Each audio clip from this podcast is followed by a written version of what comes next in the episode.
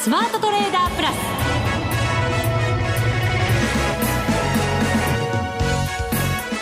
全国のリスナーの皆さんこんにちは。内田まさです。ここからはザ・スマートトレーダープラスをお送りしていきます。この方にご登場いただきましょう。国際テクニカルアナリスト、福永博之さんです。こんにちは。よろしくお願いします。よろしくお願いいたします。お願いします。さて、日経平均株価結局、102円安。はい。一時プラスになる時もあったんですけどね。そうですね。午前中取引開始した時には、まあ、それほど安くなくてですね。はい、で、その後、プラスに、まあ、転じた場面あったんですけど、うんやっぱりちょっと続きませんでしたね。為替の動きもありましたしね。はい。なんか為替は本当にあの水準がもう徐々に徐々に切り下がっていてですね、えー、まあ、あのその他の要因というのがあのイギリスの EU 離脱派がね勝利したっていうのがありましたけど国民投票で、まあ、それが終わってから落ち着くのかと思いきやまたヨーロッパのねいろいろ金融機関の問題だとか出てきてしまっていてですね。えーまあ、マーケット的にはちょっとこういい材料を探すのが大変な状況に大変というかまあ難しいというかね、うん、なかなか出てこないっていう感じになってますよね。そうですね、はい、あの100円台に入ると、なんとなく買いも入ってきて昨日なんかも冷やしで見ると、はい、下髭長くつけてはいるんですよね。そうなんですよね。ね。だけどやっぱり落ちてきちゃうっていうのが厄介。それなんか実感こもってるなんか話じゃないですか？内田さん。なんか振り回されちゃうんですよ、ね、いやあのそれはですねおそらく、えー、あのこのラジオ聞いてらっしゃるあの FX トレードされてる方もねあの同じ心境じゃないかなと思うんですけども、はい、やっぱ戻すのはひょっとすると介入を意識してるっていうところがねあのあるかもしれませんし、はい、で100円やっぱり割ったまま定着しちゃうのかどうかなんてこともありますからね。そうですね、えー、本当でもあの為替見てると、はい、水準で入っちゃいけないんだなっていうのをね なんか実感させられましたけど、ねえー、はい、皆さんはどんなふうに感じてらっしゃるんでしょうか、えー、今日は福永さんにもたっぷり戦略を伺うほか、はい番組の後半では月1ゲストマネックス証券チーフストラテジストの広木隆さんにご登場いただきましてマーケットについて幅広い視点で解説いただこうと思います、はい、どうぞお楽しみに。それでは番組進めてまいりましょう。この番組を盛り上げていただくのはリスナーの皆様です。プラスになるトレーダーになるために必要なテクニック心構えなどを今日も身につけましょう。どうぞ最後まで番組にお付き合いください。この番組はマネックス証券の提供でお送りします。スマートトレーダー計画いドンさあ、それではまずは足元の相場から振り返っていきたいと思います。日経平均株価102円75銭安、15,276円24銭で終わっています。はい。えー、まずはですね、あのー、まあ、あもう一回あの24日の、はい、えー、ブリあの、まあ、ブリグジットですね。えー、イギリスの国民投票で、あの、EU からの離脱派が、まあ、勝利をしたということからスタートしてですね、まあ、その後、あの、まあ、意外にと言ったら何なんですけど、6連投しましたよね。はい。はい。で、えー、その後に今日で、まあ、あの、火曜日に連勝が止まったんですけど、連投が止まって、うん、その後今日まで含めて3連敗と。そうですね。一回窓開けてますからね。ねまあ、やっぱりあの水曜日に大きく窓を開けたっていうところが、えー、あのちょっと肝になっているのと、それからこの水曜日下髭ですね。これあの、内田さんがさっき、為替のところでも、はい。話してくれましたよね。同じような形なんですよね、そうそうローソク足。ね。うん、ですから、まあ日中ですね、一旦こう売り込まれる場面があっても、あの、まあ取引時間終了にかけて、えー、買い戻されるというような、まあそんな状況にこうなってきているんですが、はい、ただ、あの、これも、あの、今日の為替市場と、あの、株式市場ほぼ同じ動きなんですけど、通常、まあ、こんな風に下髭をつけてですね、それも長い下髭をつけて、で、翌営業日こう戻すんじゃないかなというね、当日から翌日にかけての期待がこう出るわけなんですが、はい、実際のところ、あの、まあ、結果的に今日もマイナスで終わっていると。そうなんですよね。はい、だって昨日の終値よりも安く始まってるわけですからね。そうなんですね。ねえー、で、まあ、あの、特にその海外市場とに、あの、まあ、東京マーケットの関係で言えば、あの、昨晩はニューヨークは、あの、ISM の非製造業の景況感指数が出てですね、こちらの方は予想を大きく上回って、はい。ね、それで、あの、ドル円も一旦反応してですね、買われたんですよね。そうなんです。瞬間はね、はい、上にパンと跳ねて、だけどその後重かったりとか。ね、それで結果的に東京マーケットで、まあ、取引スタートすると、またまた101円割れとかですね、うん、えー、まあ、そんな状況になってきているということですので、まあ、昨日のその夜間ニューヨークの終値のところからですね、えー、東京マーケットにかけて、えー、まあ、早朝からの動き、株式市場と連動するところで見ますと、まあ、やはりちょっと円高に触れたのが、えー、結果的にやっぱ株式市場の今朝の、まあ、売りからのスタートにつながったと。で、なおかつ、やっぱりこれだけの価格、まあ、要は100円、まあ、101円前後と言った方がいいのかもしれないですけども、この水準でこう推移してしまうとですね、やっぱりあの、株に関して言うと、やっぱり企業業績のね、ねそうなんですよね、はい、今月後半ぐらいから業績もどんどんね、また出始めますから、そうですね。ちょっと気になるところなんですよね。ねで、あの、内需関連株はですね、これまでまあ小売ね、まあ、あの、島村だとか、いろんな飲料、あの、医療関係ですね。まあ、こういったところの決算発表が出て、まあ、一応、あの、高決算、それからあと、まあ、あまり良くないところもありますけども、円高に触れている部分であるとか、あるいは、その低価格志向のところは復活してきてますので、まあ、そういう意味では内需としては、あの、それほど悪くないと。はい、一方で、これからというか、まあ、要は7月の下旬から、8月の頭にかけて、上旬にかけて出てくる、やはりあの、輸出関連の製造業ですよね。ねえ、どれだけ影響しちゃってるんでしょうね、ねこの為替。ですか？ら、そのあたりが、やはり、あの、上値の重たさにつながったりだとか、あるいは、まあ、あの、なんていうんでしょうかね、あの、商いも、あの、増えないとか、はい、まあ、そういう状況につながっている可能性があるので、まあ、やはり、あの、そうやって考えるとですね、7月、もう、あの、そろそろ、上旬から中旬へっていうふうに、こう、移行していくわけですけど、なかなかこうきっかけがつかめないというね。はい。そんな状況がやっぱりちょっと心配されますよね。そうですね。昨日もあの、下髭長くつけたとはいえ、はい、陽性に切り返す勢いってやっぱりないんですよね。ね本当そうですよね。ねですから、まあ、やはりあの、下髭、まあ、テクニカル的には下髭が出ると、特に長い下髭が出ると、あの、切り返す、あるいは底入れっていうような話が出るんですが、はい、まあ、昨日、今日、木曜日と、まあ、あの、水曜日と木曜日ですね、この2日間だけ見ると、まあ、やはりあの、陽線に切り返せなかったりだとか、あるいは、その、陰線、長い陰線が出ても、翌営業日に、その、やっぱりプラスに、こう、浮上することができないとですね、うん、やっぱり、あの、値動きとしては、上値が重たい展開になってしまうっていうのを、まあ、ちょっとやっぱ頭に入れといた方がいいでしょうね。そうですね。それだけやっぱり、ヨーロッパの問題が、こう、不安視されてるっていうことになるんですか、うん、そうですよね。ですから、その、6月の下旬確か29とか30日のとこなんですけど、はい、まずあの FRB のストレステストが、確か29日、これアメリカの現地時間だと思いますが、はい、出てですね、で、ドイツ銀行だとか、あと、バンコサンタンデールでしたかね。サンタンデール銀行ってあの、これスペインの確か銀行だったと思うんですけど、はい、まあこの2行なんかがストレステストで不合格になったりとかね。で、あと30日の日には、確かあの IMF がですね、えー、潜在的リスクのある金融機関ということで、あの、これもまたドイツ銀行と、あと HSBC ホールディングス、それからあともう一つはクレディスイスですね。まあこういった3行が、まあ特にあの、新聞あるいはニュースなんかで、あの、取り上げられたりしてるんですけど、大手ですもんね。ね。で、それに加えて直近7月に入ってからですね。やっぱりあの、イギリスのファンドの、あの、まあ、解約停止であるとか、はい、それからあとイタリアの、まあ、銀行のですね、不良債権の問題の話だとかですね。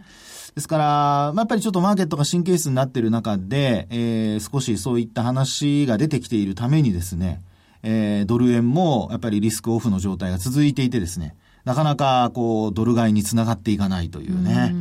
あの、嫌な相場の時って嫌なニュースって続々出てくるもので、なんでこんなに重なるのかなって思うんですけど、毎回ね。ねえ、本当に。でも、今回どうなんですか？それ、金融不安に、これからこう、どんどんなってしまって再燃なんていうことも、考えておかなきゃいけないのかどうなのか。これね、あの、おそらく見解分かれると思うんですよね。で、やっぱりこの番組は石橋を叩いて渡る あの、番組なので。何しろ先導がね、福永さんですから。すいませんね、本当にもうね。もうこんなことやったら儲け損なんじゃないかって怒られるかもしれないですけど。ね、損しないように、そうそうそう。していただきたいですね。最低限ね、やっぱりね、楽しくやっぱり、あの、投資をしてほしいので。そうです。しかも人生と一緒にこう投資ってね、はい、やっぱりあってほしいなと思うので。ね、本当そうですよね。ですから、まあそう考えるとですね、あの、まあ、えー、リーマンショックの再来っていうのは僕もないとは思うんですけど、ただ一時的に、やはりあの、まあ、失禁ショート的な話がどっかで出ると、これはやっぱりリスク回避の動きが出てくる可能性がありますので、まあ、先ほどお話したような、まずあの、株で言えば業績ですよね。で、それに加えて、えー、今度はやはりリスク回避の動きということで、やはり円が買われるという状況ですね。はい、で特にあの、ポンドだとかドルだとか、まあそういうところの主軸通貨と、あと今話題になっている通貨ですね。話題になっている通貨？はい。それがやっぱポンドであり、それからと先ほどのドイツ銀行なんかのことを考えると、はい、まあユーロもちょっとね。まあですからこれはもう主要まあ3通貨に加えてポンドってことになりますから、はいもう本当にそういう意味ではですね、あの、まあ、できれば僕の、まあ、おすすめというとちょっと語弊がありますけど、あの、えー、情報の見方のおすすめですよ。はい。あの、銘柄じゃないですからね。あの、えー、ヨーロッパの時間のドイツ銀行の株価と、はい、それからあとイタリアの、まあ、あ銀行指数だとかね、うん、まあ、そういうのを見ておいて、はい、で、翌朝、あの、東京マーケットが始まる前に確認をしておくと。うん、こんなのはもうヤフーで、あの、ヤフーのあの、ファイナンスなんかで見られますから。はい、海外でもね、はい、そういうのを見ておいて、東京マーケットの影響、特にその時に為替が円高に触れているようであれば、まあ、その日の、あの、東京マーケットは安い可能性がありますので、うん、えー、そういったところを注意すると。それからちょっと先の話になりますけど、はい、あのー、今月は、あのー、まあ、えー、三中央銀行の、あのー、金融政策の会議ありますよね。そうですね。後半に、はい、後半にね。続きますね。ECB から始まって、うん、えー、FOMC があり、はい、それから日銀ね。うん、ですから、これちょうど、あの、ECB が一番先なので、はい、まあそういう意味では、その、もしですよ、あの、そういった銀行に対する不安がこう高まるというような状況になった場合、ECB が何かしらのね、そうですね。対策を講じれば、えー、これはもうあの、これまでとは全くリーマンショックの時と違って、セーフティーネットもあるわけですし、まあ、あの、イギリスもまだ EU から離脱してませんから、お金を出さなきゃいけないっていうね、うん、拠出に関しても、とりあえず、あの、枠はあるはずなので。まだね。そうですね。まだね。はい。出さないっていうかもしれませんけどね。まあでもそれは置いといてですね、うん、まあそういうのを考えると、まあ、あの、もし危機的な状況になった時に、ECB が何かしら対策を、あの、加えてくれれば、発表してくれれば、まあ基本下げ止まる可能性が出てくるので、うん、まあそういう意味ではですね、あのまあ、仮にそういう何かしら大きな、あこう、えー、マイナス要因が膨らんだとしてもですね、えー、今お話したような、まあ、月末にかけての金融政策のその、まあ、三中央銀行の動向、あるいは対策、対応ですね。はい。まあ、そのあたりがどうなるのかっていうのをちょっと見極めると。で、そこでもし、まあ、反発するようであれば、まあ、それこそね、買いのポイントになるかもしれませんし、で、逆に、あの、そういった、あの、対応だけだと、ちょっと物足りないとか、まあ、そういう話になれば、まあ、それこそまた下落が加速するっていうね、両方可能性がありますので、まあ、ちょっとあの、今の段階ではどちらとも言い切れませんから、やはり投資家の皆さんは常にニュートラルで、えー、今お話したようなところをですね、えー、しっかりとこう、まず日々は確認をして、はい、の株価の確認とかね、そういうのを確認をして、で、あと、何かしらこうトレンドが出た時には、それから先のイベントを見てですね、えー、どういう対応、反応が出てくるのか、うん、そのあたりを考えていただければ、7月もなんとか乗り切れるんではないかなとは思うんですけどね。はい、そうすると、その月末の三中央銀行の、はい、まあ会議に向けては、要人発言とかにこう、過敏に動くような相場があるのかもしれませんけど、まあそこまではなんとなく、重い感じなんですかね。ねえ。ですからもうテクニカル的にはもう6月24日の安値をとにかく株は切らないことと、もうドル円も同じですよね。まあ、切ってくれるなって言ったってね、切るとき切っちゃいますからね。そう。なので、まあちょっと叩きましょうよ、石橋を。そうですね。本当そうなんですよね。確認しましょうね、皆さんね。もし切った場合ですよ、ええ、そうなったら、またさらにその底を探して、はい、行かなきゃいけない相場になることも考えられるわけですね、うん、もちろんそうなりますね。そうすると、ドル円なんかで見ると、まあ、これはあの家庭の話ですからね、そうなるってわけじゃないんですけど、はい、あの、月足の、例えば一目均衡表とか、あとはフィボナッチなんかで見るとですね、90、90円台の半ばとか、あるいは前半とかね、そういうのが100円を切って、えー、定着するようなことになると、そういう状況になりますので。なんか今の動き見てると、はい、本当にいっちゃいそうで怖いです。ね。いやいや、いやだからこう、まあ昨日さっきお話したようにアメリカの方で ISM の非製造業が良かったじゃないですか。はい、なので雇用統計でなんとか歯止めをかけてほしいんですよね。そう思ったんですけど、その後もまだ、はい、ダメじゃないですか。ドル売られちゃったりするから。確かにね。そうなんですよ。えー、ってことはそういう期待が、あんまりみんなの中に、投資家の中にないのかなと思ったりして。ね、あの、よくても戻りが鈍いとなると、これ逆に皆さん、あの、ポジション逆転させますから。そうなんですよ。これでもかって今度売ってきますからね。本当ですよね。どこまで試すかっていうのをね、あの、どこまで下げられるのかっていうことを試してきますからね。はい、まあ、そのあたりもちょっと注意するとなると、これはまあ、為替からの動きで見れば、やっぱり日経平均株価も、やっぱり1万4000円前後、ね、1万5000円割れから1万4000円前後っていうのも、まあ考え方としては、その連動からするとありますので、まあこれが一時的なものであれば、あの、買い場っていうことにはなるんでしょうけど、ね、定着した場合がやっぱりちょっと心配ですよね。はい、そうですね、まあ、相場はなんかいろんなものをね、先に織り込んでしまって、また織り込みすぎちゃうものでもあるわけですけどね、はい、ちょっといろんなことを見極めて、動かなきゃいけない時期のようですね。すねえ。ー、またちょうどあの、これ、あの、番組がね、これから進んでいく中で、い。ろいろとあの、下げ止まりのめどとかもお話はしたいと思いますけどもね。ぜひ、はい、よろしくお願いいたします。はい、頑張りましょう。はい。はい、以上、スマートトレーダー計画、用意ドンでした。初心者から上級者まで、FX ならマネック証券の FX プラス。現在、FX のサービスを提供している会社は世の中にたくさんあります。そんな中、マネック証券の FX 口座数が増加しています。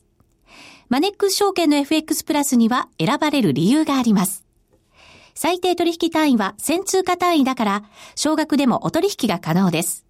リスクが心配な初心者の方でも始めやすい。また、米ドル円やユーロ円などの主要通貨から、高金利通貨の5ドル円や南アフリカランドまで豊富な13種類の通貨ペアを取り扱っています。さらに、直感的で使いやすい取引ツールをご用意。スマホでもパソコンでも、時間や場所を問わず手軽にお取引できます。もちろん、為替取引に役立つ投資情報も積極的に提供中。今なら、新規講座開設キャンペーンを実施中。講座解説のお申し込みは、パソコンやスマートフォンからマネックス証券で検索。まずは、FX プラスの使い勝手を堪能してみてください。今すぐお申し込みを。当社の講座解説、維持費は無料です。講座解説に際しては審査があります。FX は予託した証拠金額より多額の取引を行うことができるレバレッジ取引であり、取引対象である通貨の価格や金利の変動により、予託した証拠金額を上回る損失が生じる恐れがあります。お取引の前には必ず、契約締結前交付書面の内容を十分お読みになり、リスク、手数料などをご確認ください。マネックス証券株式会社、金融商品取引業者、関東財務局長、金賞第165号。スマートトレーダープラス。今週のハイライト。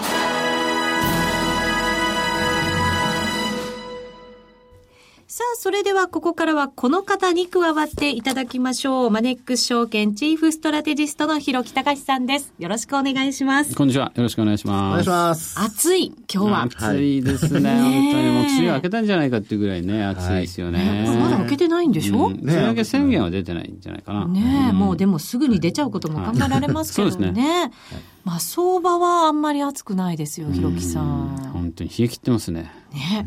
前回出ていただいた時は、まだあの、イギリスの国民投票の前だったんですよね。うん、で、ひろきさんには結果によっては大変なことになるかもしれないからっていうお話いただいたんですけど、その後見ていかがですか、ひろきさん？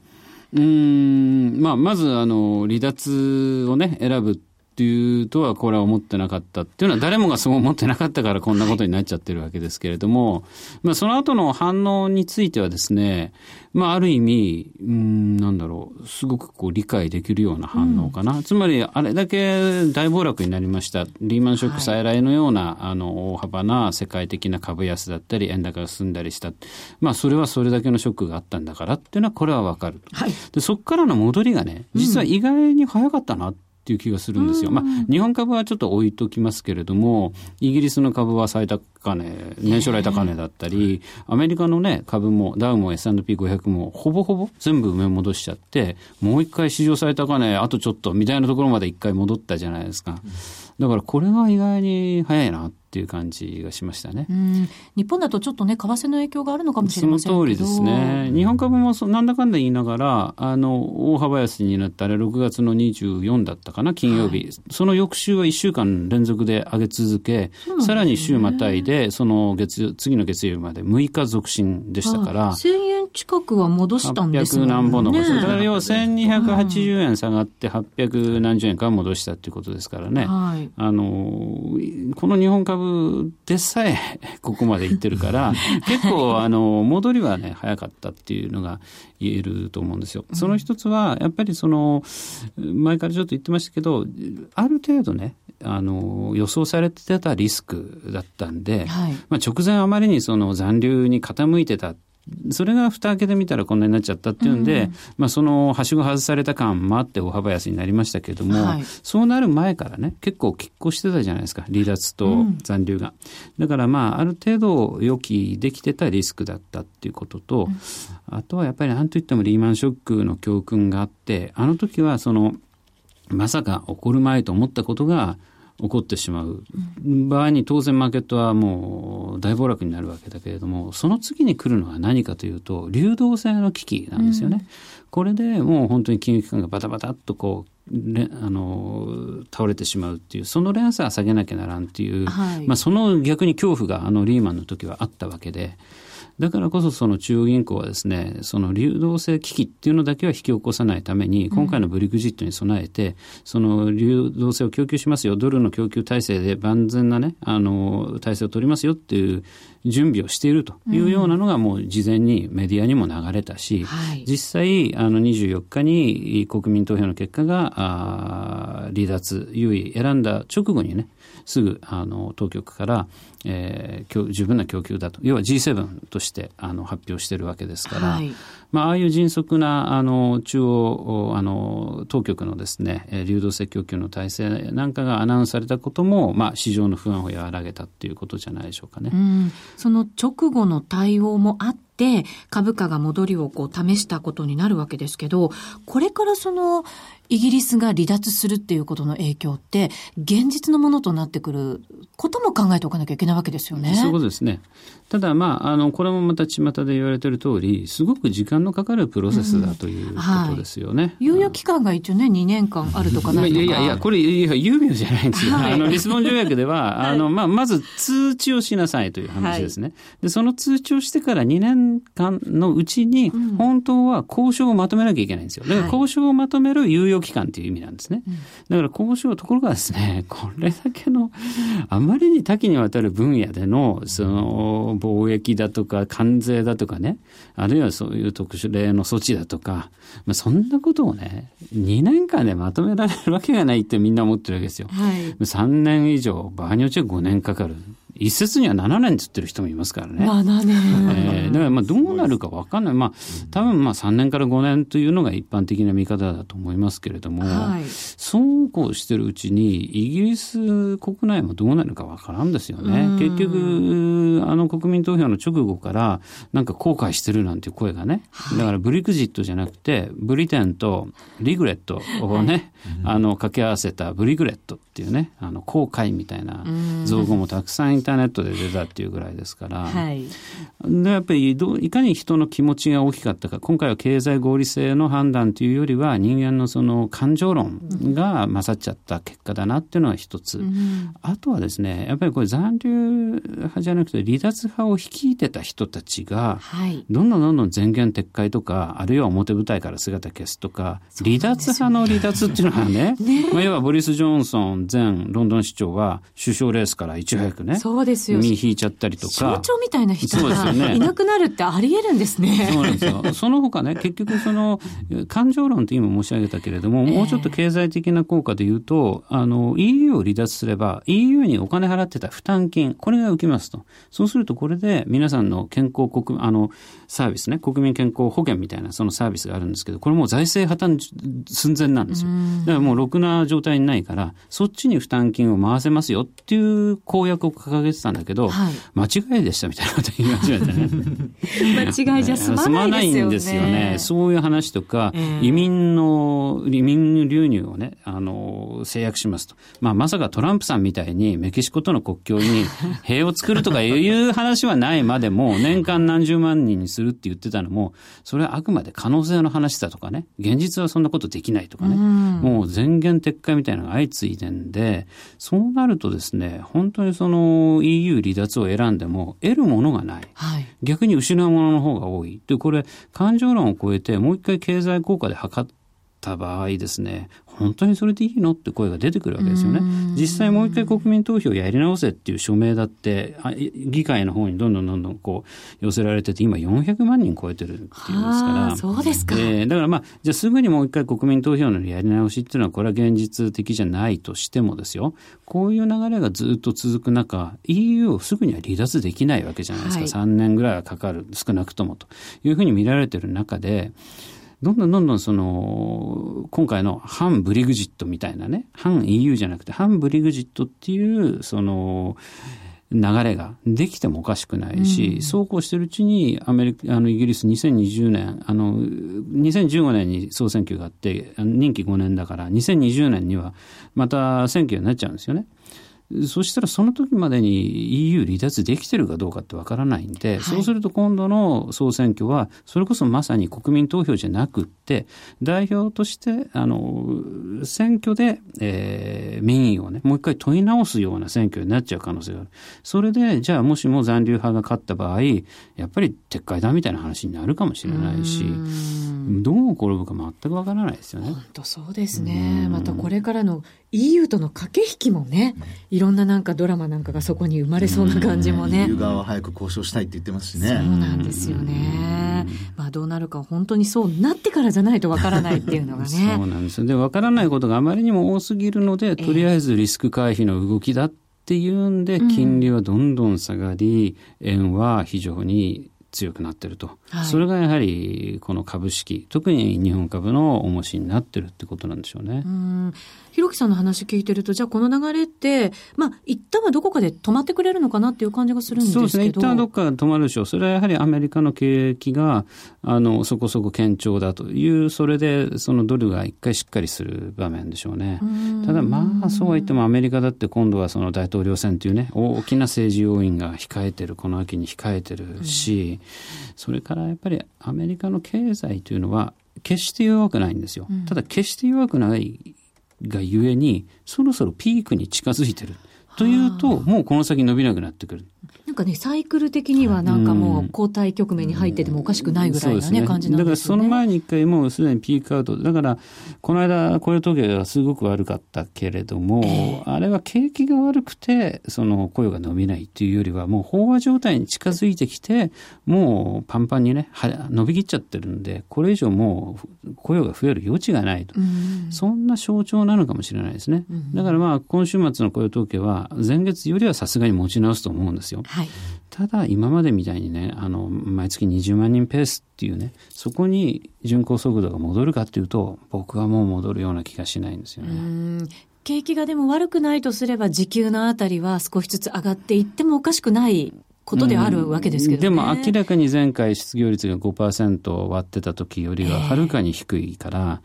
これはもう構造変化なんですよね。えー、そうか。まあそういうなんかこう、すべてのものが前とは違ってきてるんだっていうこともね、はい、私たち学んでいかなきゃいけないのかもしれませんけどね。また1か月後、ひろきさんにいろんなお話を伺いたいと思います。はい、楽しみにしております。よろしくお願いします。ありがとうございました。ここまではザ・スマートトレーダープラス今週のハイライトでした。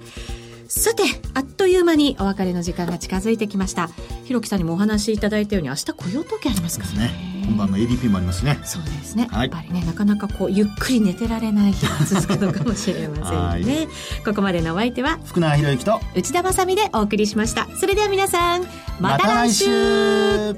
この番組はマネックス証券の提供でお送りしました。